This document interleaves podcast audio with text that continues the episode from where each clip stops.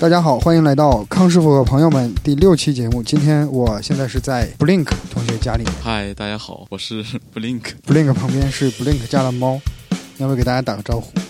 嗯，它不理我。他有点怕生，那么今天大家可以扫描耳机上的二维码来加入微信群跟我们互动，根本就扫不到，对不对？据我所知，Blink 老师不是老师，同学， ，Blink 同学是一个资深果粉耳机控，有呃，很多很多耳机。。我觉得我还算不上果粉，我应该是比较理智的果粉。我看到你那个柜子上面现在是有一二三四五六七八个苹果设备的盒子。其实下面还有，不过啊不过这不重要。来，我数一下你桌上的设备哈，一七还是一八版的 MacBook Pro，一八版专门买的三十二 GB 内存的，这是一个国产的硬盘盒，硬盘盒 Oracle 的是吧、？嗯， m a c Mini，嗯，还有一个 Netgear 的，这是七八零零 R 吗？还是什么呃，哦，R 七八零零 R 七八零零？哦，对我我用的也是这个。对，哎，那我很好奇，你为什么会有两个 WiFi？呃，这个那个其实是当一个有线的交换机在用的，所以你把那个对这个是 WiFi 给断了。 Bagrotic 的一个带万兆口的一个路路由，然后它主要是带万兆口，并且价格比较便宜的设备吧。我现在而且看到你的猫猫正在正在一个像雷达天线罩的一个屋子里面在挠，不知道它那在是那是它的厕所我 靠，真是忍不住猫啊！你地上为什么会有一个五美元？啊？是吗？那是五美元的真钞还是假币？嗯，是真钞，就是是那个什么，呃，上家留下它来它的有有破损，然后银行不收。好吧，嗯，然后我再看看，你然说后这边宽带接入是一个千兆的联通，今年刚开始推的，就是千兆下行，上行也只有三十兆，带宽主啊要还是限制在百度云的八十 KB 每秒，那所以就不用百度云。但是但是你可以买一个它的会员，还对，挺但超是值的。就是买会员你也得下客户端，所以就一直没有用过百度云。我一直蹭妹子的百度云的会员，还挺爽的。特别是有一个豆瓣的 Grace Monkey 插件，你可以打开那个电啊，影页我面，听过你前面一对对期对有讲过这 个，对那个超好用。但我一般还是用北邮人在下电影，所以哦，你这边有 V 六，我这边 V 六是接就是学校的隧道接过去，然后一个二层的二层的隧道过来，这样的话就相当于我的设备就直接是学校的 V 六，那你这个下载速度峰值能到多少？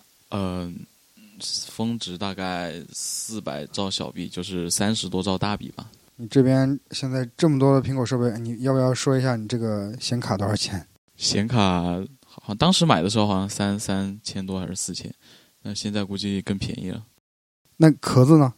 壳子两千块钱吧。我靠然后现在有一些比较简易的，就是只有那个转 PCIe E 的没有外壳的，估计就一千块钱。 OK，嗯那那你用这么厉害的显卡用来干嘛了？嗯，没有干嘛，主要就是方便。好吧，就不是你，你只是方便是说你回来只插一根线的方便，还是对，就是目前大概是这样，就是没太用得上。其实等于花了六千块钱买了一个 dock？ 就是好吧，你又不玩游戏，你哦，对，偶尔会玩一下游戏。对，好吧呀嗯。啊，但我你这个双屏我就体验到，就是双屏，你没有一个屏幕是在正中央，所以其实也费很费脖子啊。啊，对，但是所以我有时候就是坐的时候就比较侧着。啊，嗯对对对，我但我我我家的凳子不能转，所啊以经常把腰就给闪了。啊，哎，你现在用上了那个 Sidecar 吗？就是、啊，用上了呀，那个非常好用。就就苹果对苹果的那个系统原生的支持把屏幕分到 iPad 上。对，那个非常好用，就是延迟非常低，几乎感受不到，我印象中苹果的设备最多能拖三个屏幕是吧？连它自己的，应该不止吧？就是带上这个就不止拖三个屏幕，或者呃还是因为你多上外置显卡之后就不止三个屏幕。对，反正带上外置显卡肯定是不止三个，然后原生支持多少我不知道，就如果直接接到电脑上，我不知道能支持多少， OK，因为现在显示器是直接接到显卡上的。他今天可能有一点便秘，猫猫又在拉屎，猫猫已经去了第三次厕所。嗯，好，那那个，哦，你刚刚进来，我看到你演示了一下 Home Kit，就是把所有设备都用 Home Bridge 开源的客户端、开源的一个中继器给接到了你的手机上，是吧？对，那那你现在是接了空调，呃，有空调，然后空气净化器，然后其实本来有个加湿器的，但是现在没有用了。然后有那个这个灯，顶灯，房间的顶灯和那个呃一个一个小的像类似于台灯一样的东西，然后还有就是 HomePod 和 Apple TV，但 Apple TV 也没怎么用了。对那你的这个大顶灯是小米的啊呃，是 Yeelight，对，是小米。 ，Elight 对啊，但这个大顶灯你，我总觉得这种东西装上去之后，万一哪天 Elight 跑路了，就很头疼，你还要把它摘下来，不像灯泡随时可以扔。啊，它也可以啊，就是就就就是接到那个 HomeKit 上是不依赖 Elite 的那个服务器的， OK，它是那个走局域网的。但你 Elight 要开启这个调试模式是吧？对，那个直接在客户端里面就能打开了，它 OK 有个有一个开关，啊，反正你也不需要再而且切回去。而且最差的情况就是这个，呃，所谓的智能完全失效了，那用正常的开关还是可以用的。赞赞，哎，科学科学。我想一想啊，那我现在，嘿 Siri，把灯打开。哦，一个都开了一个非常，嘿 Siri，把灯的颜色调成黑色。我操，灭了！不好意思，哇，现在整个整个屋子一片黑暗。你就没有黑色的光吗？你没有五彩斑斓的黑色吗？它应该没有五彩斑斓的黑色。嘿 Siri，把灯的颜色调成白色。嗯，哇，很有哎感觉啊！为什么只只调了一个，还有一个灯呢？让我看一下，好像出了一点 bug。哎，那个灯被关了。好吧，嘿、Siri，把灯打开。现在两个灯都打开了。嗯你的猫猫又来蹭我了。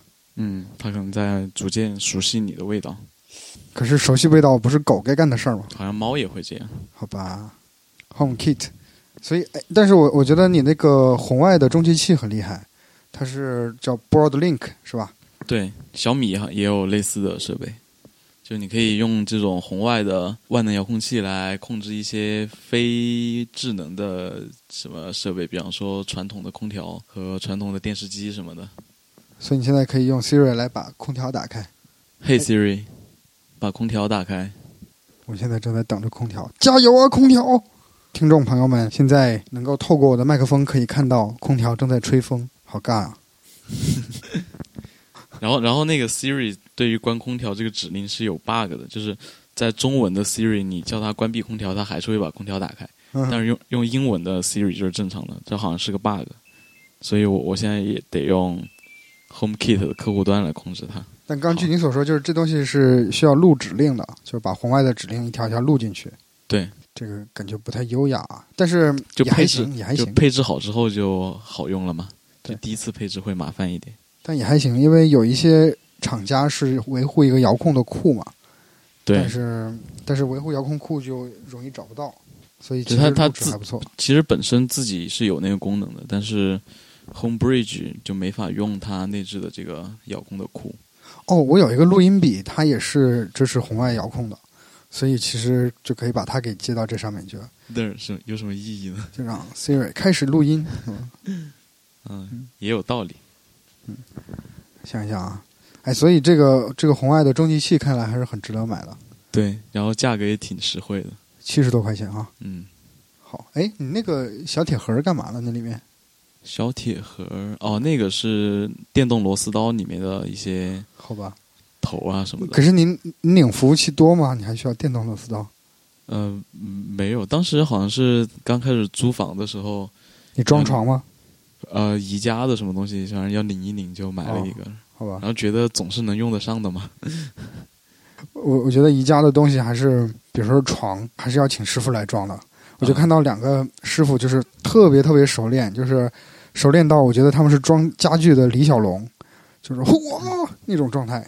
牛逼然后他装了整整一个小时，才把两个人装整整一个小时才把一张床给装好。哦！现在到了喂猫时间，它会自动的，猫猫会自动的去吃。哦，好科学，这发出了一些噪音。好棒，好棒。哦，对，我还要给你安利，就是打印机配合 iPad，这样你可以哦，对我用过，手写之后直接打印，然后纸张大小也是 A 四。哎，看起来是不错啊，我倒没有想过这个而且这个打印机也支持 AirPrint，所以你直接在 iPad 上就可以直接操作来打印了。我家的写完一键打印，我家的也是，是可以这样的。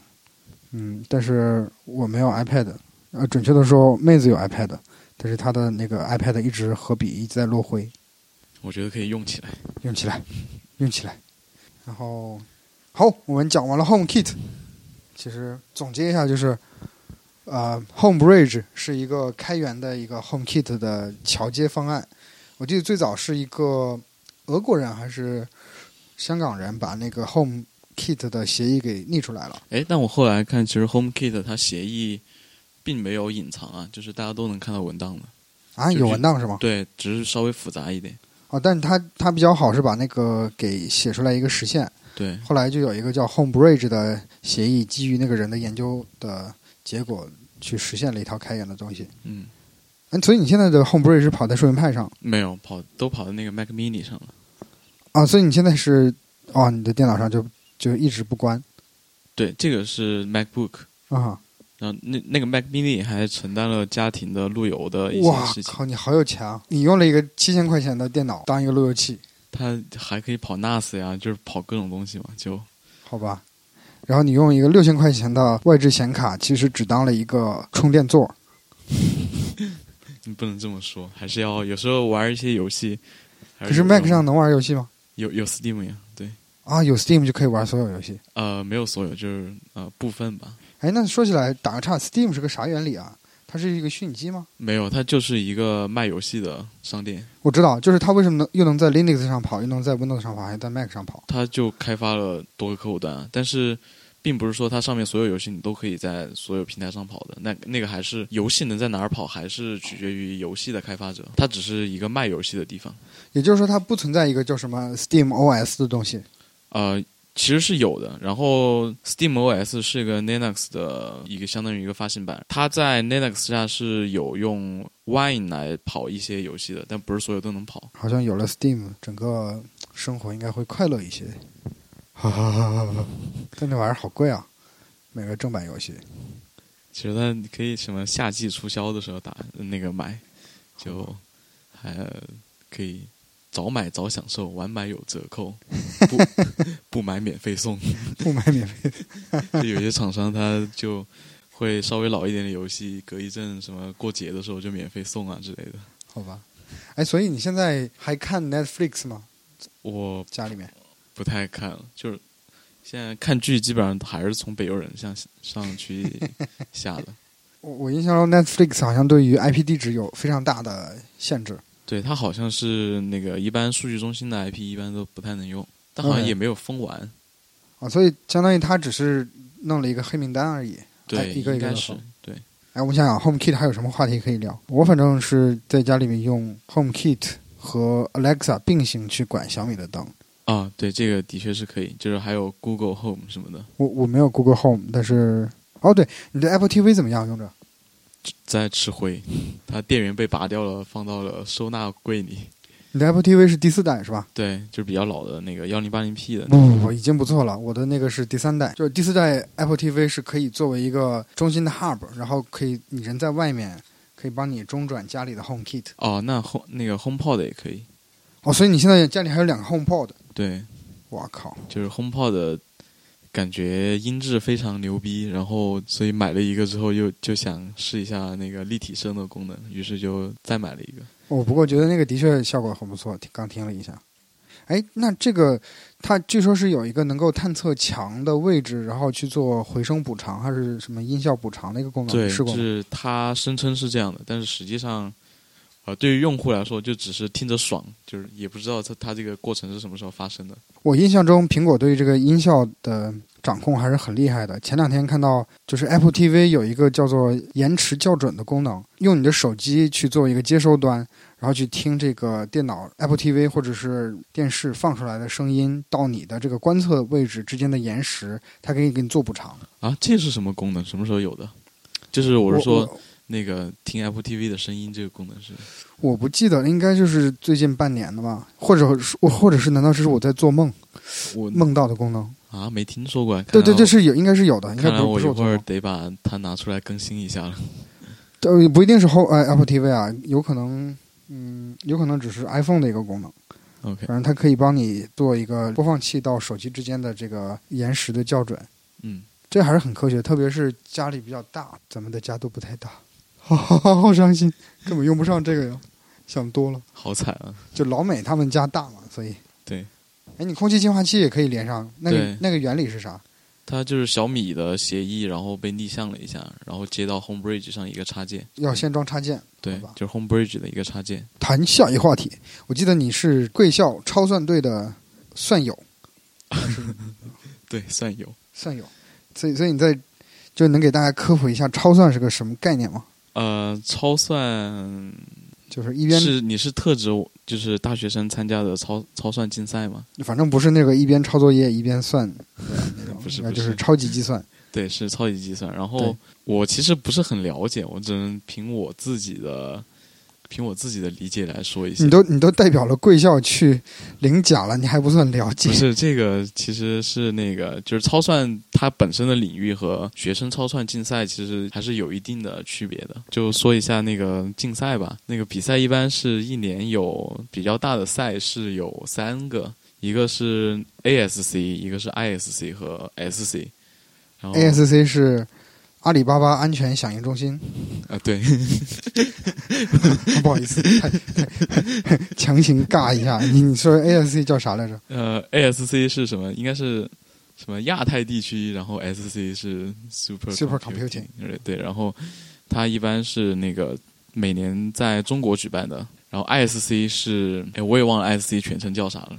对，我觉得这个全称这件事情也，就是感觉好多地方，比方说 ASC 和阿里巴巴应急响应中心是不不不，是哎，那个阿里巴巴音讯响是 ASRC，啊，然后 ISC 是互联网安全大会。对，然后 ISC 它是在德国举办的，是每年正好在期末考试的嗯那个时候，对，那你夏们季的那个你期们末还考试不考试呢？就会跟老师商量一下嘛，就是比方说提前考啊，或者以其他形式来代替，就通常会有这样的事情。但我其实我没有去参加过 ISC，就我是队员里面比较划水的，然后只去过两次 SC，而且第二次是一些情况特殊，然后才才才去的，就是去应急替补队员这样的身份参加的。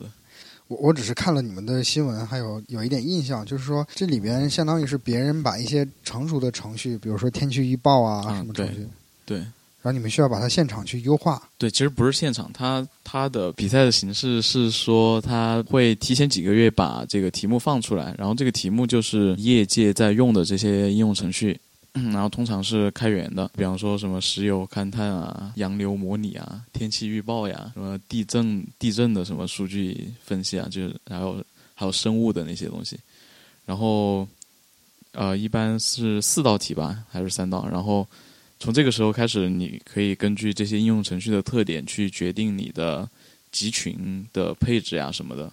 但是比赛是不会给你提供任何硬件这些东西的，就是你需要自己 去找 CPU、找 GPU 这些东西。那自己你去怎么把设备运到德国呢？呃，他们就是直接快递运过去的， 对，就要提前提前打包运过去。那还要运回来吗？还是就地就卖掉？嗯那那肯定要运回来， 因为这个设备是那个比特大陆赞助我们的。你们以前不是浪潮赞助的吗？就浪潮是那个 ASC 是指定用浪潮的设备，就 ASC 是会给你提供硬件的，然后指定使用，然后 SC 是不限的，然后所以你需要自己去准备，然后是比特大陆借给我们的机器，相当于，哇，好棒啊！然后那个限制就是不能超过三千瓦的功率，然后你自己去搭建一个机群，然后这个功率是包括了你的所有的机器和交换机也算在内的，啊、不能带电池，对吧？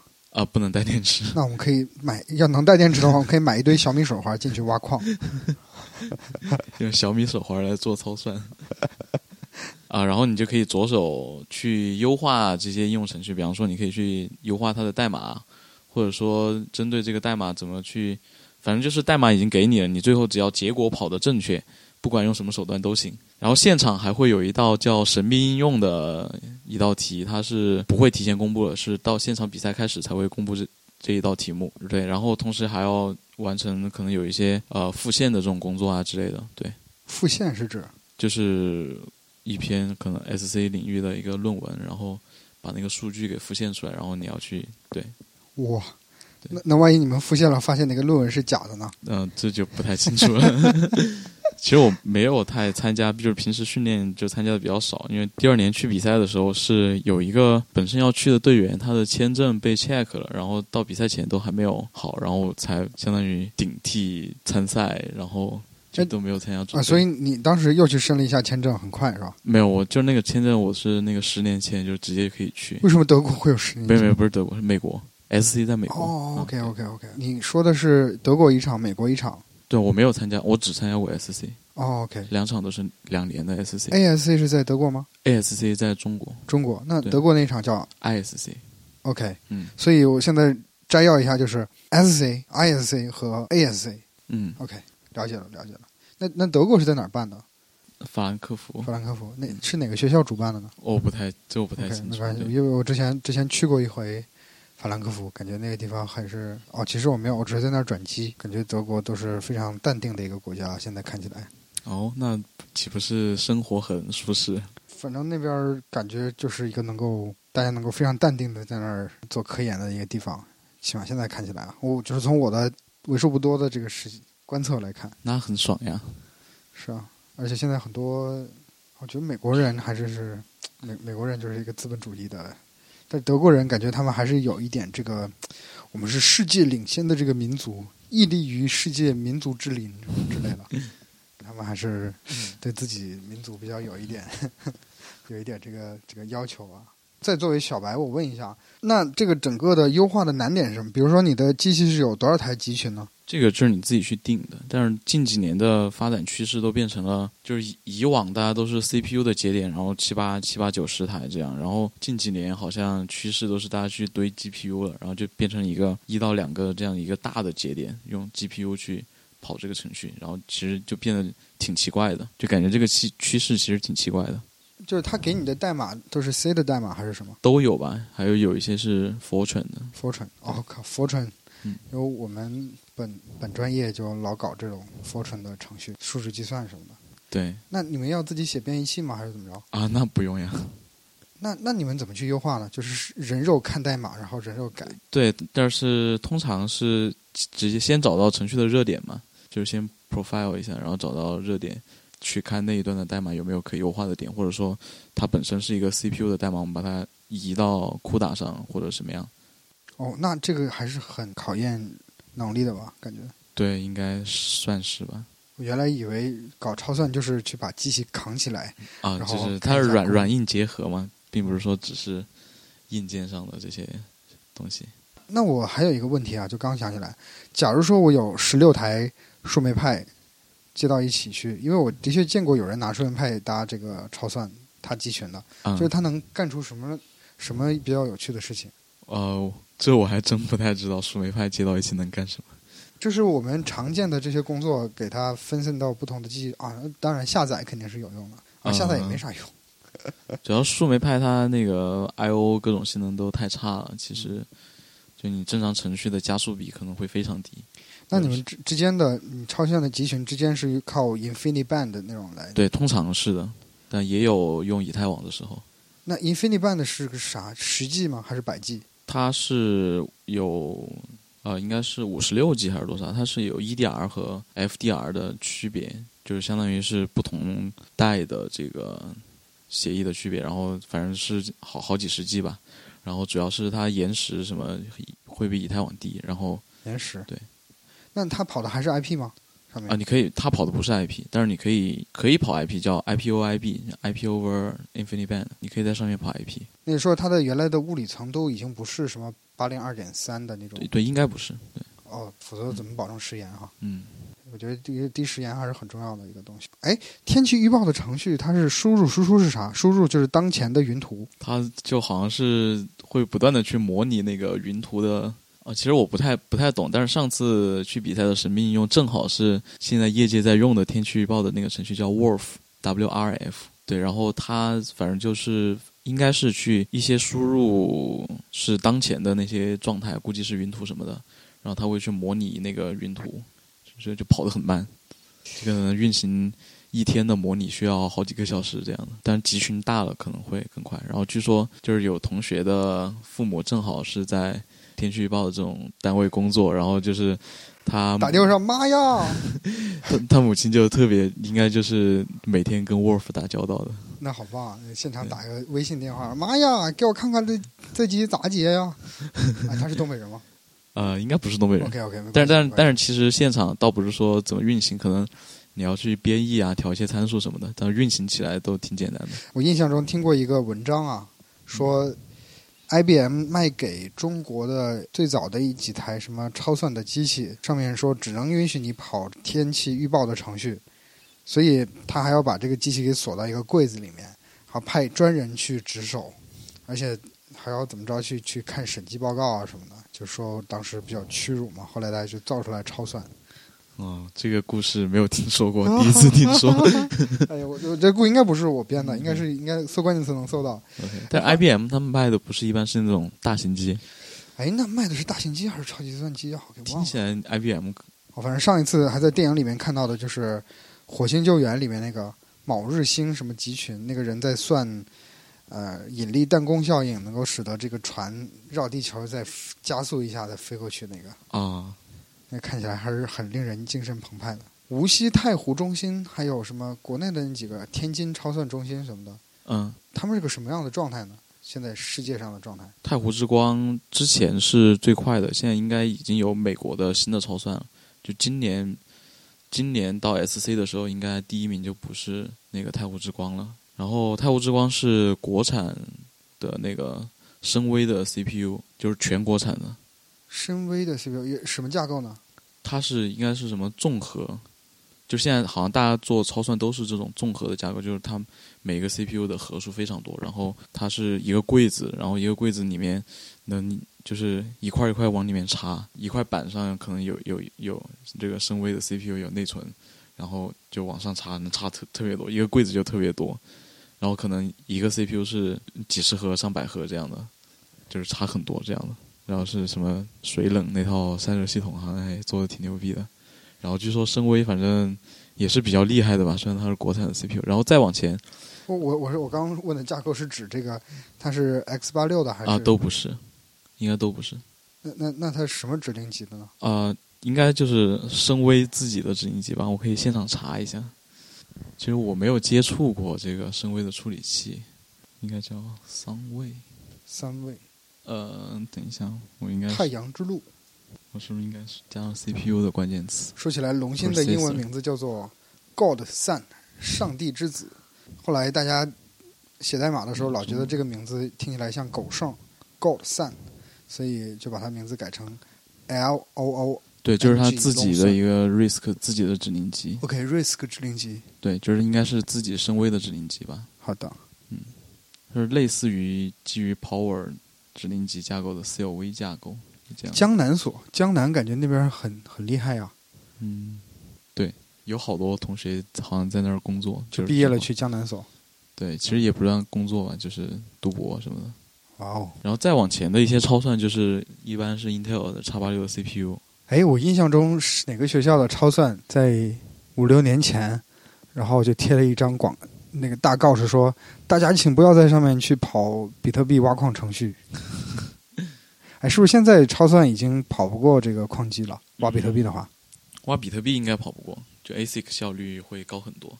但是有一些是有一些币还可以，有一些币它还是那个，比方说 CryptoNet 相关的一些币，它还是只能用 CPU 挖是最经济的。哦，CryptoNet 是不是专门为 CPU 做了一个限制？就是说，就是看你有几个核儿。它不对，它其实不是看你有几个核，它是看你的那个 L 三的 cache。 OK，那对那这个的哦，我们现在就巧妙的切换到了我们预料中的这个区块链话题。那我们现在在谈的是 Crypto Night。在这之前，我要补充一下，Blink 同学他是在区块链领域是一个非常非常活跃的开发者。呃，其实不太算吧， 只是在区块链公司有实习这样。对，而且你持有多少项专利？哦，一项 专利就不能加复数了。 哈。好，I have patent，不是 I have patents。太所以惨了。所以那个，因为我是一个完全的外行，因为我唯一在区块链上花的钱还是通过支付宝给你转了钱，然后请你帮我去下的单的。 当时给 SDF org 去买那个会员，然后 SDF 还是一个挺好玩的东西。我们刚刚说到的是 CryptoNet，它是一种一种比特币，不，它是一个挖矿的 POW 的算法、哦 p 对 r o o 对 f 对 of 对 Work 的一个对算法。我我当时印象中，我拿这个 ThinkPad 的一个非常垃圾的笔记本，挖了一晚上，嗯什么都没有挖出来。啊，那挺正常的。 然后它其中就有一个 Cryptonet，好像我的那个电脑只在 Cryptonet 上面的表现比较好，因为我没什么显卡，就只有 CPU。嗯，就你刚刚说它原理是靠靠 L 3的 cache，对，它会不停的去算，它有一个里面有一个表，然后你要去迭代很多轮，然后你会去查那个大的表，像一个哈希表。嗯如果你开始很小的话，就是你不断的 miss 的话，你就会那个迭代的就会很慢，所以你开始越大，它那个迭代的越快，然后结出就出结果是越快的，所以它主要是依赖这个，嗯，所以就是说，嗯、这个算法是依赖这个，对，所以它是专门去找了这么一个实现，能够期望就是大家能够，呃，没有矿机的人，没有显卡的人也能够得到平等的这个权利，是这意思吧？对，其实是说在设计算法的时候就要去呃去抗这种 FPGA 或者 ASIC 的出现，就在设计算法的时候，它的目标就是不想让这些专用的芯片出现。像如果你比方说你用 FPGA 去跑这个算法的话，你就必须得去堆 SRAM，但是 SRAM 很贵，就是所以你最后还是没有 CPU 经济。哦，居然要用 SRAM 去堆这个，对，要不然的话，你就这个算法，它因为真的它每一次要迭迭代很多很多很多轮，然后只要你那个仿存慢了，就完全不行了。哇，科学啊！嗯那你你刚刚说的这种抗 FPGA 的，现在就只有 Cryptonet，还是还有别的？呃，我知道的这个是比较著名的，因为它 Cryptonet 上那个有一个币叫 Monero，也是现在比较活跃的一个币种之一。嗯，然后它主打的是那个隐私性嘛，就你现在其实比特币没什么隐私可言，你每笔交易最终都可以追踪到源头的。嗯，但是就是 Monero 是那个主打隐私嘛，就是这些搞黑产的，他们应该挺喜欢这个 feature 的。对，哎，所以有人在区块链上去审计大家的资金流向嘛？呃，这个其实是有的，就包括一些实验室在做一些这样的工作，就是去分析既往的 BTC 的一些交易记录，然后其实去挖一些黑产的这些数据啊，一些是有的。但像什么 Zcash 这些，他们本来就天生就很难被追踪，所以现在这些黑产也挺喜欢这些币的。 Zcash 应该是他用零知识证明怎么怎么搞了一下，就就它的第一个币的诞生，是不是还要有一堆出什么药什么的？啊、我不太我记得他当时还弄了一个叫嗯 ceremony 的一个仪式，呃，还邀请了几个记者去他们的这个 ceremony 上去采访，嗯就是 Zcash 的。啊那其他的一些币种都有什么？你给大家顺便科普一下吧。啊，行，就是可以暂停一下。好呀，好，我们刚刚想了一想，决定这个东西太长了，大家就理解一下好了。大家大家都理解了对吧？ 所以所以摘要的就是说，它需要有一个 POW 是吧 POW 是共识算法，它相当于是说， ？Proof of Work。对，就是比方说我们简单来讲，就是我们的目标是要在一个账本上记账，然后这个账本是一个分布式的一个账本，就是说它不在某个中心服务器上，就每每每一个人都手持一个账本，然后现在大家要往上记账的话，传统的方案是有一个中心的管理员，对，但但是管理员显然是容易监守自盗的。对，所以现在就需要一个某一种协议来保保证大家这个手上账本的版本是一致的， OK，然后并且就是呃不会出现各种或者说很难出现各种作弊的一些情况。那你觉得这个事儿是不是跟一人一票的这个选举比较像？对，是其实是比较像。然后 proof of work 就是说你现在记相当于说是记账权吧，我们就不细的去讲那个 BTC 它的那个结构是什么样的了，就是相当于是有一个记账权嘛，就是看谁现在有权利往这个分布式的账本上往下记一笔记一笔账。那么其实就是。呃，会有一个当前有相当于有个 challenge，然后你要去算一些 hash，然后算出来满足 challenge 的要求，然后你就有权利往这个账本上记一笔。然后当然，其他同时与此同时，其他人也可以往这个账本上记一笔记一笔嘛，因为有可能同时有两个人都能算出一个满足 challenge 要求的这样一个 hash。然后，但是大家会去相信最长的一个账本嘛，就相当于你也往上记了一笔，他也往上记了一笔。但是接下来，相当于现在分成了两个叉，然后接下来大家都可以选择在你的这个账本上接着记，还是在他的账本上接着记。但是大家其实共同信任的，就是全世界大家一个呃一个信任，就是说信任最后账本最长的那个，其实就是链最长的那个，就是超市那个版排队是吧？你过去对排队，你应该如果前面有人在分叉了，你应该相信一个一本个现在更长的，因为你是相当于呃赌上了你的这个时间，因为你要排错了，你这一对队对就没有用了。对，对，就是大概是这样。然后我我最近在做的那个一个是 proof of capacity，就是用硬盘容量来挖矿的这样一个东西，也有公式协议。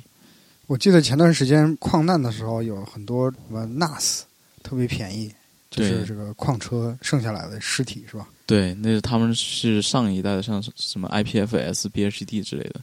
但是？IPFS 我就是看了一下它的网站，感觉很像是说一个，就你上传一个文件，你存着，然后别人去帮你公证、分布式保存，是这意思吗？哦、好像是的。其实我不太了解 IPFS，据说这已经是那个 POC 的一些可能上一代的东西了。 OK 对，其实我我们现在做的这个协议还就挺简单的，但是看起来就比较合理的一个东西。我要我要我要展开讲这个吗？可以啊，可以啊，那太好了。那我给你来打开一个幻灯片。画一下。我一个你别忘了，我关 键关键听众没有办法看到啊。哎，我之前想过一个办法，就是我们可以把你画的东西编码成呃贝斯六十四之类的玩意儿，然然后后通过 DTMF 编码到啊音频里面，到时候就会。然后你还要提供一个软件给听众去解码。 就是首先它有一个过程是根据你的硬盘容量大小，我们定一个相当于这个 CIDR，就是 IP 地址分类的那个，比方后前缀的长度之类的，就相当于我现在有多少位嘛，这个枚举多少位，就是这个叫比方说叫 bit length。然后你可以在这么这么长的空间里面去每叫 x 算一个哈希，然后下二五六得到一个 y 后呢啊其实哦不是不是这样是哈希是这个 x 前面还要拼上你的你自己的那个 pop up 拼上这个 x 得到一个 y，然后反过来用这个 y 作为用用 x 作为 value 去建一张哈希表 hash，然后呢接下来一步是去枚举这个枚举这个 hash map 里面的这个，然后把这个 y 把它比特位取反，然后 yp 是，然后接下来是用这个 yp 在这个表里面去查到一个 xp，就把这个 yp 作为 hash map 的输入得到一个 xp，如果能有的话，就会得到一个 得到一个 xp，这样。再过一个哈希 hash 的函数，把你的 pub key hash hash 比方说，然后把这个 z 取后以 z 一撇以 z 一撇作为呃作为 value，然后这样就完成了我们的就硬盘上要的就是 hash map，然后这个表的容量显然取决于你一开始定的，然后这么一来，呃，每一次会来一个 challenge，一个 challenge 是下二五六比较随机的一个值，下二五六之后 hash hash，然后来了之后，你先根据你自己的 challenge 取截短，截短之后从查到 x 和和 xp，通过 x xp 和是一个就是一个正常的 hash 得到一个随机数，最后用用那个二的 bit length 次方，二的 bit length 次方再乘以一个 bit length 再除以刚，所以显然这个东西跟你的 bit length 是期望上是乘，后面除的这个值是 hash hash 值。刚刚细节我没有听太懂，嗯就是说大致的流程，网络上会定时的给你发一些 challenge 过来。对，其实这 challenge 是取决于上一个区块的啊、哈希值，或者说就是上一个区块的哈希值。然后会，你这边会迅速的从你这儿已经在硬盘上存的这个表嗯哈，希表上去查一些值，对完了之后会算出来一个 quality，对，然后这个值相当于你是先把这个值返回给整个网上，没有这个值会啊、呃然后还有一个难度调整算法是，你下发的时候除了一个 challenge 之外，其实还有一个 difficulty 的东西。然后你要如果这个 quality 大于 difficulty 的话，那么你相当于就有记账权了，你就可以嗯往这个账本上记一些账，然后广播出去。但是我显然没有听特别懂，但是我应该知呃大致理解这个味道了。嗯也就是这里面的难度，硬盘越大，你的对你这个哈希表越大嘛，也就是说你有足够多的硬盘，你就是拥有了这个记账的霸权。对，就是它的好处，相对相比于比方说 BTC 的 POW 来说，它是更平权吧。就比方说 BTC 是有人去造这个 ASIC 或者 FPGA 的矿机的，嗯，这样的话，你同样用一千块钱，如果你能买到 ASIC 矿机，那就显然比你用一千块钱去买一块 CPU 会那个记账权会大很多，就相当于投票权大很多。但硬盘，呃，硬盘容量好像就大家去获取硬盘的渠道的这个成本不会有数量级的差异。那也就是说，他还是想把这个东西跟你现有呃，就是把那个新的这种区块儿跟你的现有的金金融体系能够有一个有一个一一对应的关系。嗯，这我就不太懂不这是，个但是它你的你经刚才济这个学原想理。不是你你这个想法不就是说，呃，你你有一千块钱人民币和有两千块钱人民币的这个人，的确是有这个在比特币或者在你的新的区块链上面也是有相对应的这个权益的不同了，嗯、其实其可以理解成像这种投票权，投票权。对。但是比方说你现在用 POC 的话，就是你付出一一万块钱能得到的投票权，就一定是差不多的。而比特币的话，你要看你能不能买到 ASIC 矿机了。 OK OK，然后 ASIC 矿机可能是一个稀缺资源。其实说到这儿我再打岔，啊就这次去去开会，就是 DEFCON 嘛，就是美国的一个安全会议，它有一个分论坛叫做 Voting Village，就是投票的一个一个 village。这个事儿好像是在一七年开始，就是第一次举办这个分论坛，就是大家弄了一堆这个投票机，嗯，就是他们大选的投票机，大家去在那儿看看能不能黑进去。然后当年他们就找到了一些漏洞，嗯然后今年办这个会，办这个呃 Voting Village，好多人都去听啊，而且据说是俄勒冈州的 Senator，就参议员也去那个会场上发表了一个演讲。嗯，大致的意思就是说啊，这个是很重要啊，关系到我们国本啊，不啦不啦不啦。然后 DAPA 据说也开始立项去造一个永远不可被黑的这个投票的机器。其实我觉得你现在觉得这事儿跟那个区块链有没有可以融合的地方？因为它其实最终都是希望能够，对吧？平权嘛。嗯， 这我没有想过这个问题，但听起来就是好像有一些相似之处，但是没有那么容易去融合吧，跟现实世界这个投票，或者你比方说你可以把投票的这些结果记到区块链上，这样应该是不太容易被篡改的。哦，这倒是。我对于比特币的印象就是在二零一零年左右，还是二零一一年左右，当时我的那个电脑还是个惠普特别烂的一个小笔记本儿，我当时要把装了一个比特币的钱包，还是比特币的一个客户端，然后他告诉我要下九十二 GB 的以往的这个账本，对，我当时教育网的流量还挺贵，哎，有有贵吗？那时候是是包月还是不是包月？已经忘了，反正是九十二 G，它下又下半天，然后就很就觉得好烦啊，就给放弃掉了。错失一次，错 失，对对对，就所以其实一般的，如果你只是想挖矿的话，可能当时没有，现在都是轻客户端，啊，就你不必去同步这些以往的这些对历史，对，就按说我是可以直接把那个 Merkle Tree 的前面某一点儿直接拿下来，以前就不考虑了，是吧？对对，甚至挖矿的客户端，他根本就不去记这个这些东西，他只管就来一个 challenge，然后算这个，嗯他就只管这一件事情。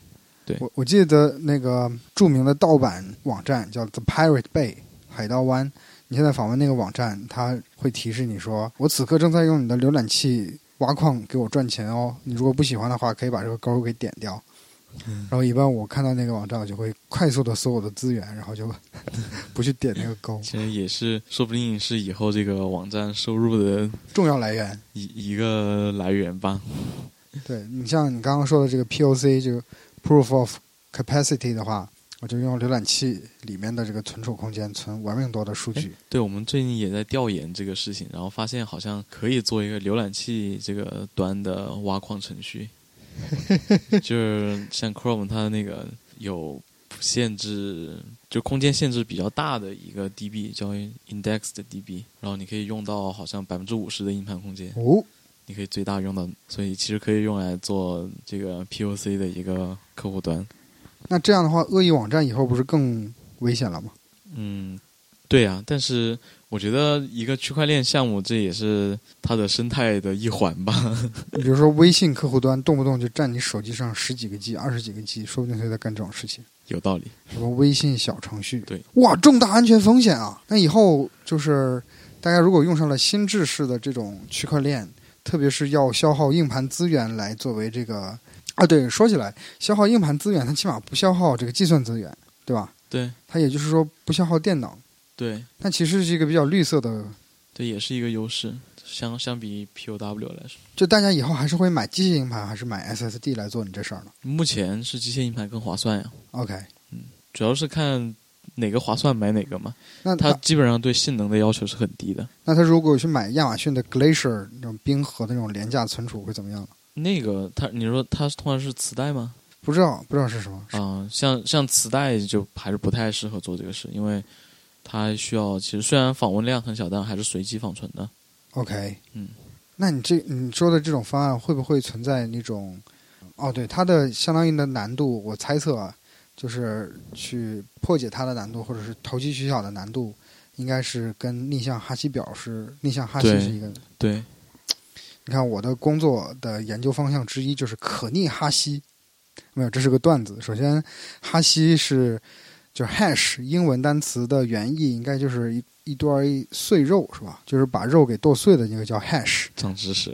对，然后 hash 的这个字如其名，就是说我是个单向的东西，一一整块肉，你知道它是一个什么？比如说是一只狗、一只猫、一只什么牛，然后你一把个它人啊、我原来是准备说这个的，但是你竟然， 那你把它给 hash 一下之后，你看到的只是一堆碎肉。hash 就是一个密码学三个元语，包括加密、哈希和签名三个元语中的一个部分，就是哈希嘛。像王小云教授在二零零四年破解的 MD 五的 MD five 的这个哈希的碰撞，那个事情就是就是搞的就是这个哈希算法，他找的是一个碰撞的一个一个一个问题。而且哈希还有一个翻译叫做杂凑，是吧？杂是杂技的杂，凑是凑数的凑，叫杂凑。最后扯这么多的意思就是说，哈希这个词本身就是不可逆的。作为一个民科，就可以在自己的名片上面去写，我说我的研究方向是可逆哈希。如果如果对方啊一看，哎呦哎呦厉害厉害，可逆哈希，哎呀厉害厉害。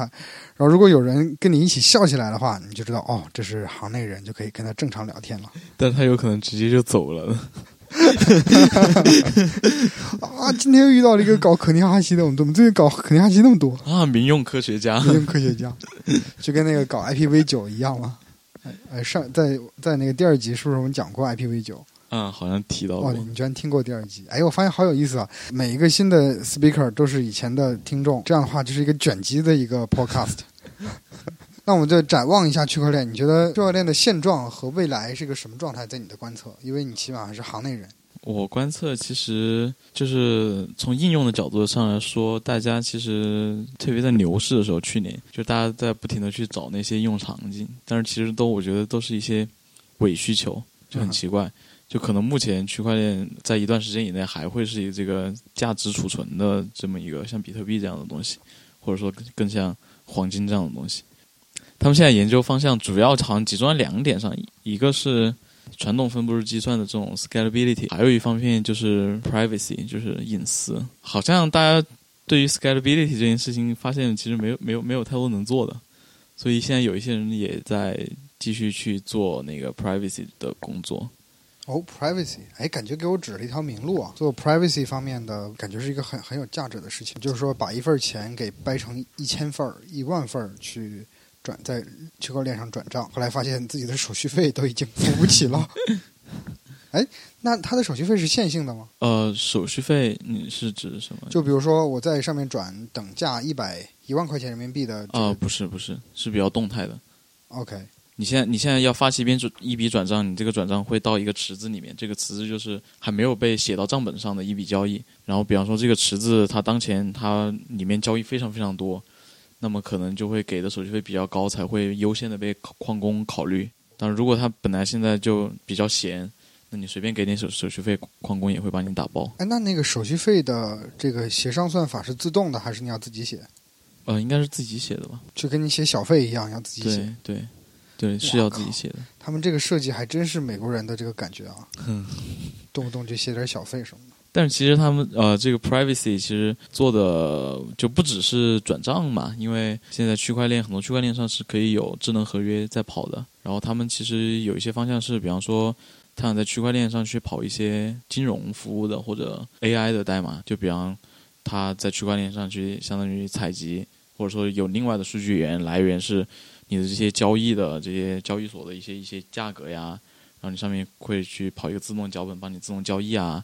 或者说 AI，它是说它有一些模型需要我，我其实不太了解他们为什么会在区块链上去跑 AI 这种工作，但是就实际上是有的吧，就假设有这个场景对吧？但是如果是现在的区块链的它这种做法的话，它算力其实就非常低嘛。你要去跑一个 AI 的东西，首先你那个要确定性的，所以你还得把负点数干掉，然后跑完之后，大家去验证的话，每次验证的时候都会把你这个代码重新跑一遍，所以你这个算力可能就只有一台计算机这么高，然后验证也非常麻烦。然后就像 Privacy 他们相当于是说做，比方说第一步，他们可能是在 Intel 的那种 SGX 可信的执行平台上去做，然后它相当于说跑的结果签个名，然后就你你其实就可以相信说我这个的确是我没有作弊把它跑完了的这个代码。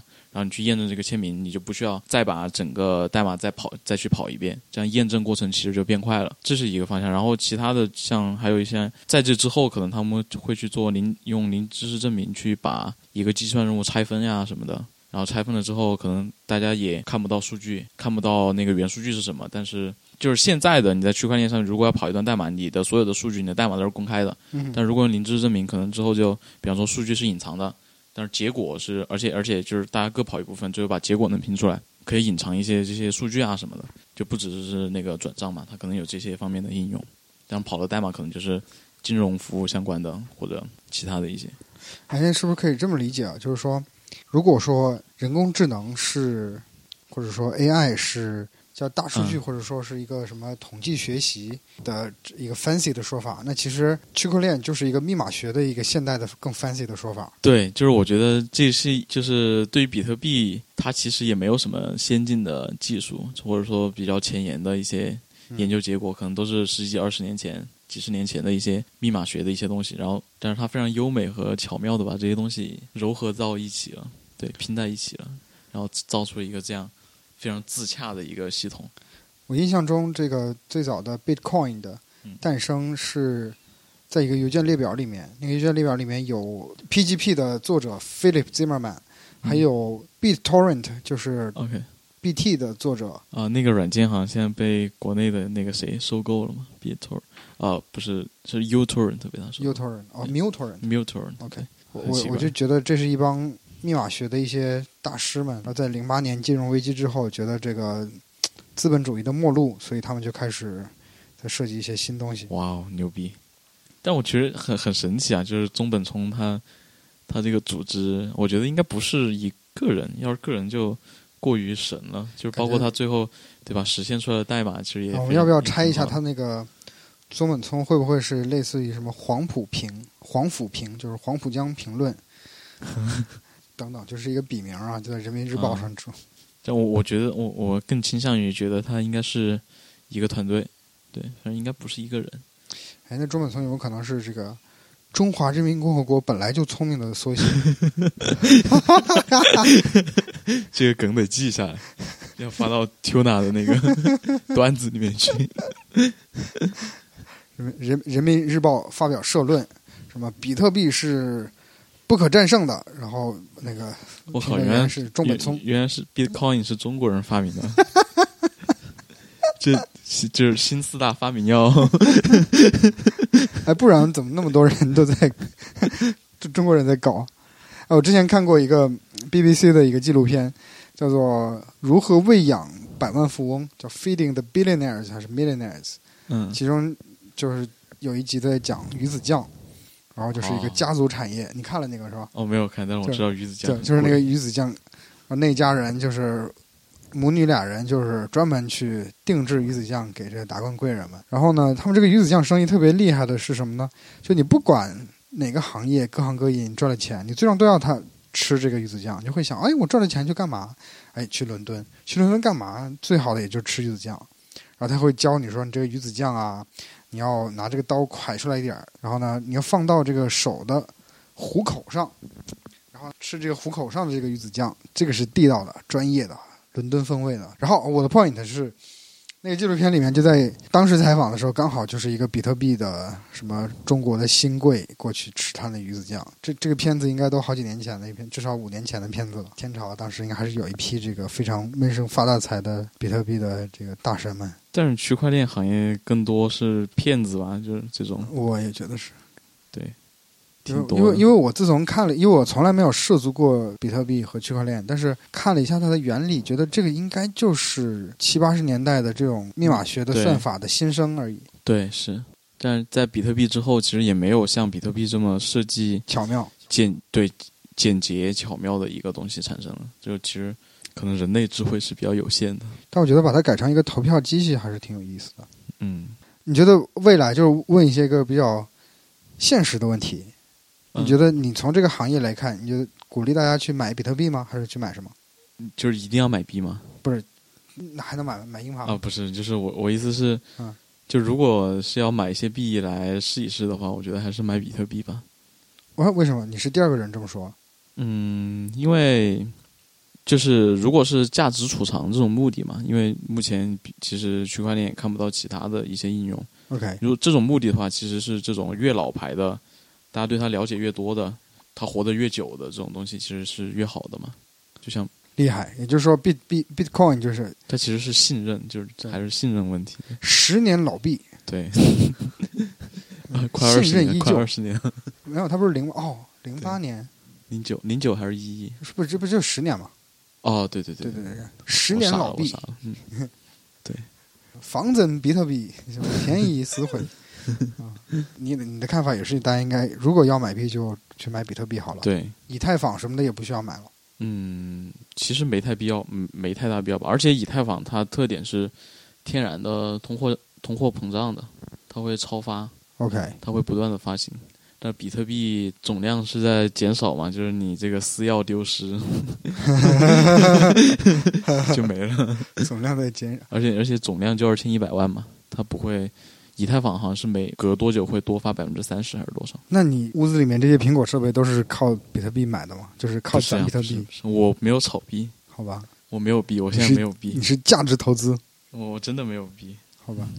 那我觉得区块链应该是聊的够了。那我是剩下剩下还有一点时间，我们也可以聊一聊自动驾驶。你之前应该是在去，你还介绍我去拜访过你们公司，就是自动驾驶行业。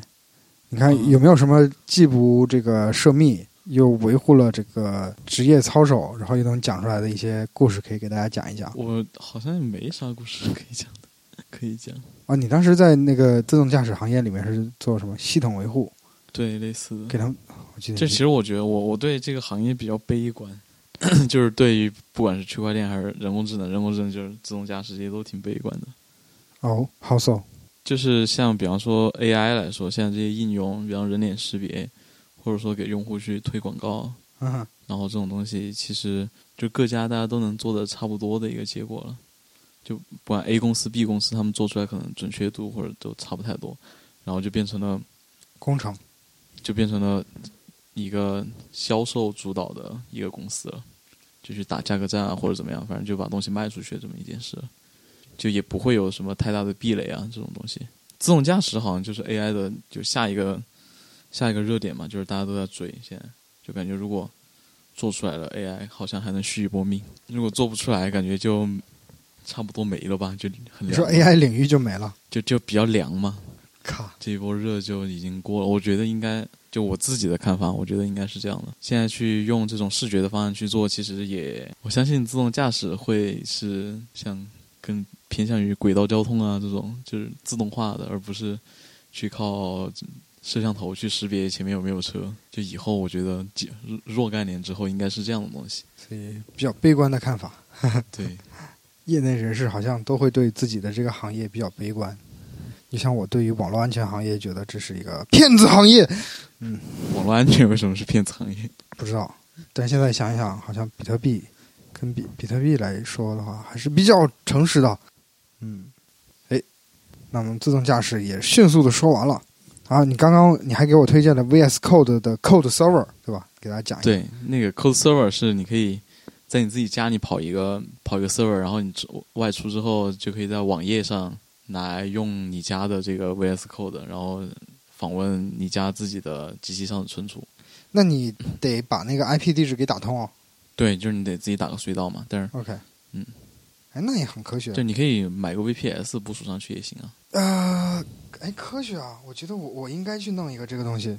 对，然后你出门就可以带 iPad 加一个键盘，然后哎，等一下，我的我的问题是，嗯、哦，对，VPS 必须是 Windows 的系统，Linux 可以没有吗？没有，当然可以啊，就它那个 server 是 Lin- Linux 和就是跨平台的，就是 C 就是也不需要有呃有图形界面。对，它那个 server 命令好的，然后哎你这科边学网页打开。我感觉一会儿我们录完了就可以在你这儿现场给我的机器上部署一个。啊、它需要有 license 吗？没有 license，你得有 HTTPS，要不然 Safari 好像不太能用。 HTTP 哦，好像还没有部上一个，我上一个部署了 HTTPS 的 VPS，个机器特别便宜，一年才六美元还是七美元，啊然后第二年他又让我续了七美元，然后他在第二个月续完费的第二个月还是第三个月，整个跑路了。嗯，就我之后就打算切到 VS Code 上去。我现在还是一个 JetBrains 家的那个 C Line 的用户，然后我最近发现它不仅很占内存，而且很吃 CPU，就特别卡，就写代码打字都卡，就已经。而且我觉得我电脑已经是顶配笔记本了，所以已经不太能改善了，就只能换到 VS Code 了。其实大家还是希望你买一个电脑之后，能够使得输入的 latency 就 input latency、input lag 比较短。但是根据安迪·比尔定律，英特尔公司的 CEO 安迪造出来啥好东西，就会被比尔·盖茨代表的微软公司给吃掉，所以你永远都不会有一个特别快的电脑。哎，但是 VS Code 还是不错，是吧？对 VS Code 感觉还是很好，就是它还要需要配置一下，像 JetBrains 家的 IDE 就是又很现代化，然后也很好用，也基本上无需配置，开箱即用。唯一的缺点就是好像工程稍微大一点就卡，它那个去我不知道其他语言会不会，但 C 加加会，它会应该去算那些什么自动补全那些东西，然后会特别卡。你已经是我见到的第三个给我推荐 VS Code 的人了。好，快换吧，我觉得应该用现代编辑器。是的。哎，它的它的 license 是什么？是是 GPL 的吗？还啊，是我没有注意看，但是应该你你可以自由使用的吧？然后 Hey co- Siri，what is the license of VS Code？哦，对，那个 Siri 它是有有那个有应该是用 BLE 做的，就是就是这里面不是有好多个 Siri 都会被激活嘛？啊哈如，果有一个起来之后，它会用蓝牙发一个 beacon 出哦去，然后会把其他人都灭掉。所以刚刚叫应该把它叫醒，把你手机灭了。等一下，你如果把蓝牙关掉，你的手机就能叫出来。就是苹果的设备只会听苹果的。对，那等一下，啊、我不确定，你可以去那我逆向这不是重大安全风险吗？我只要在我整把其他人个全部灭掉是吗？对啊，我在园区里放一个这个 HomePod，然后对着它一直说 “Hey Siri，Hey Siri，Hey Siri”，对，然后它就把 “Hey 你现在试一下，应该能把手机叫起来了。 Siri”，哦你，把蓝牙打开，呃，等一下，等一下，“Hey Siri”，神等奇一下吧？，等一下，我再试一下，我现在把蓝牙关掉了。对， “Hey Siri”，what 哎 time？不行不行，这个也不行。那你把那你开飞行模式，哦，我知道了，你就是能把这 WiFi。哦，我知道了。这个蓝牙对对对对刚刚蓝牙只是它不允许新连接而已。对对对，你再 Hey Siri，what what is the license of VS Code？哦，现在就可以了。对，你可以去造一个，把逆向一下，把那个 beacon 搞出来，然后搞这个搞这个低功耗的，往哪儿都能扔，这样大家 Siri 都失效， 关键是没有人，基本上用 Hey Siri 的也比较少啊。会总会有吧？国是不是国外多一些？但是我觉得很有趣啊！你去造这个机器，你至少去参加个什么安全的会议，我可以靠，搞一致富下信息啊！嗯，但是你感你觉可以接下来可以做这个工作了， 感觉又跟这个跟民科又走近了一步。叫 Siri 屏蔽器。嗯，啊，我知道了，我知道了。那个它的场景是这样子：有一个人，一个苹果用户，比如说是你，嗯，被一个坏人给绑到了一个柱子上面，哦，对，你可以说用你去叫破喉咙也没有人理你了。嗯这时候你就喊了一下 “Hey Siri，call the police”。我操！我操！我操！我操！等一下！等一下！ Zero. 我操！我操！我操！我的我的手机刚刚真的在打打电话给警察。我的意思就是说，遇到这个场景，哦，对，然后绑匪身上应该带一个，让他绑匪就会说：“哈哈，你你喊破 Siri 也没有人来理你。很有 道理啊。”那绑匪只要买一个 HomePod 不就行了吗？那 HomePod 又不是用电池的，它得随时插着电。哎，那也就是说，只有 HomePod 才会这样。好像 iPad 也哎，不对，好，我印象中应该应该我只在这个上面见过，iPad 也会被同事唤醒。哦，是吗？对，只有但是 HomePod 才有这个功能，反正 iPad 会被被 HomePod 给压住。对压住，就会压住所有。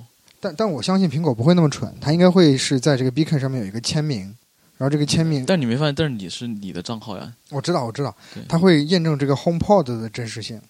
哦，但是至少能有一点确定的是，它跟 iCloud 的账号应该不是绑定的，对对对对，谁对都能被压下去，只它要在刚附近的设备都会被压下对，去。刚刚已经压到我了。对，嗯，哎，感觉还是很科学的。那我只要多买几个 HomePod 就可以把整个园区都压制住，但太贵了，而且不够不够 fancy。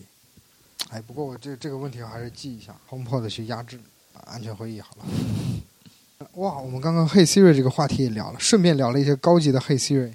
啊，好的，在我们结束之前，我们在 想，我操，你为什么不知道你触发了什么？触发了 一个奇怪的啊，吓死我！ 刚刚音箱特别大的响了一声，而且我觉得还是挺好听的。我们最后的环节就是有什么最近值得买的，嗯，或者说你现在最想把手里面卖掉的东西，后嗯悔当初就不该买的东西是什么？好像没有啊。哎， 你的 Switch 游戏机 Switch 给妹子玩了。好吧？哎，哎你这是我给啥看玩意儿？这个那个德州仪器的计算器，它能干嘛？它能写写代码，就能跑代码什么的。然后就正常的什么数学、物理啊那些算，还有算金融、算电路都可以。然后它会有特别特别多的，这多少钱？看起来嗯挺贵的。对，就一一千多吧。然后能我靠算各种矩阵、新一代数、概率论、微积分，然后有代数系统的，它是那种相当于简单的 MATLAB 的那种代数系统。然后它有它有那个 I/O 口，可以接一些接一些什么外置的 I/O 设备，我靠，好厉害啊！然后能自己编程。我印象中这个是不是可以刷 Linux？嗯，不能。这个型号是 TI 杠八九，对嗯，Titanium。Titanium 是钛的意思是吧？对，应该是是用四节七号电池的吧？应该是它开机时间，啊、它开机时间要多长？开机很快，就是秒开机。哇，好喜欢，好喜欢。那你把那个电池拔掉之后，也是这个开机速度？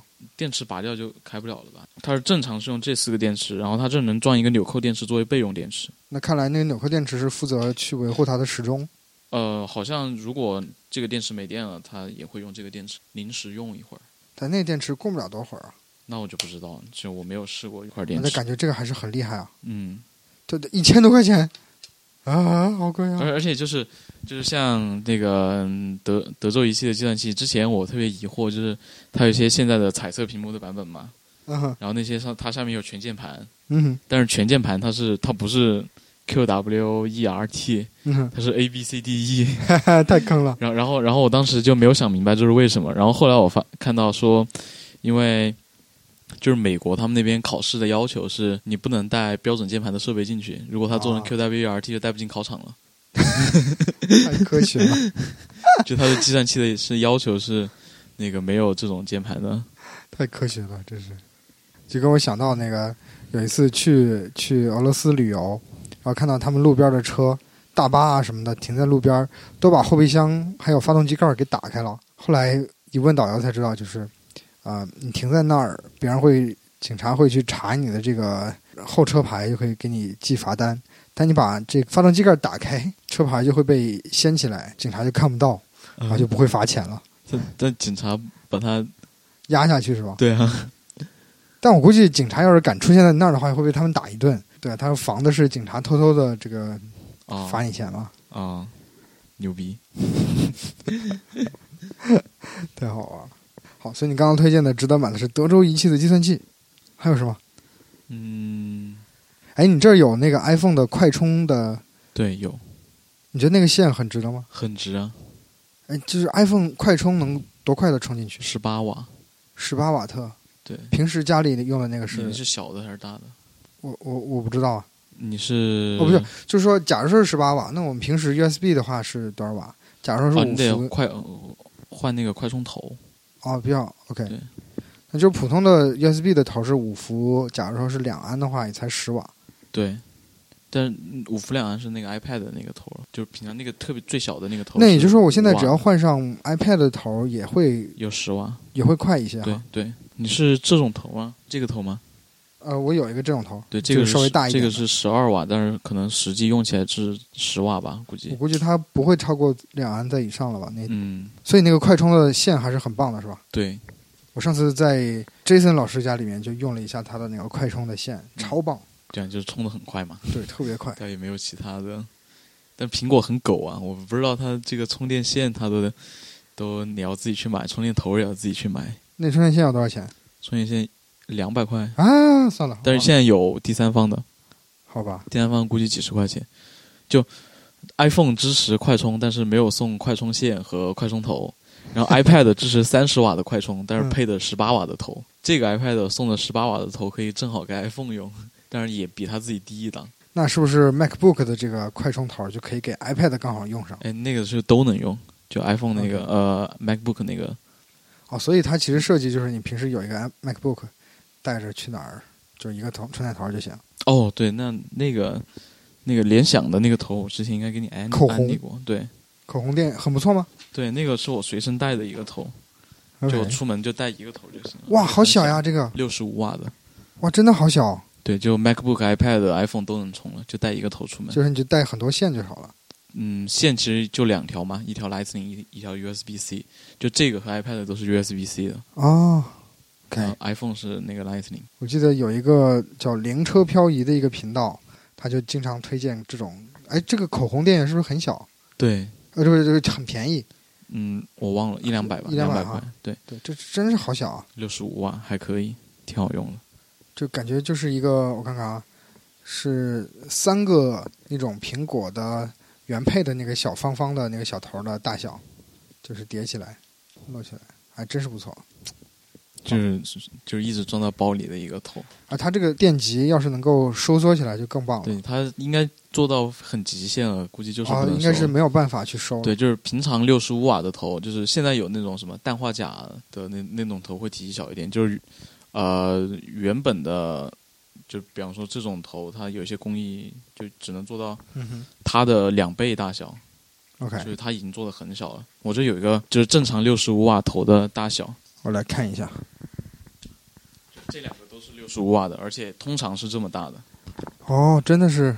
对我来给大家描述一下，体积基本上是一半，刚好一半，这个就可以收起来，但是它应该是做没法做了。对，刚好一半的65体万积，真是棒，好令人开心啊！这个充电头，嗯，而且你想，只需要带一个。对，哎，我发现那个美国人就很有趣，基本上就没有人带充电宝。嗯，为美啥？美国人基本上没有 power bank 这个概念，就他们坐飞机的话，也都是啊、啊，飞机上有 USB，然后嗯平时他们就最多就带一个小小的那个电源的适配器，要走哪儿找都有电交流电源插上去那充就好比。方就去餐厅逛街什么的。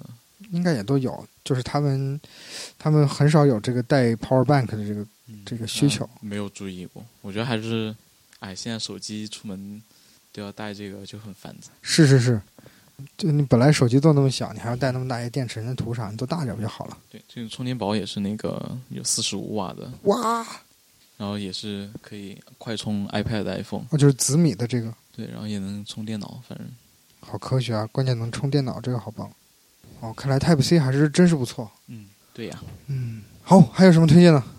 好像没了。你的戴森的你的吸尘吸尘器用的怎么样？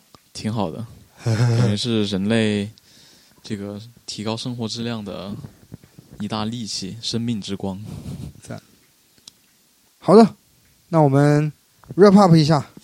所以今天我们是非常有幸的来到了 Blink 同学家里面，我们先讨论了 HomeKit、超算、区块链技术，还有短暂的讨论了自动驾驶四个字， 还有一个 Hey Siri 的一个新的发现啊！我刚刚好几个手机都亮了。Blink 老师家里还有一只喵喵，喵喵睡着了，喵喵睡着了，哦，它闭上眼了。嗯，喵。嗯，他睁了一只眼，然后又没有理我。再见。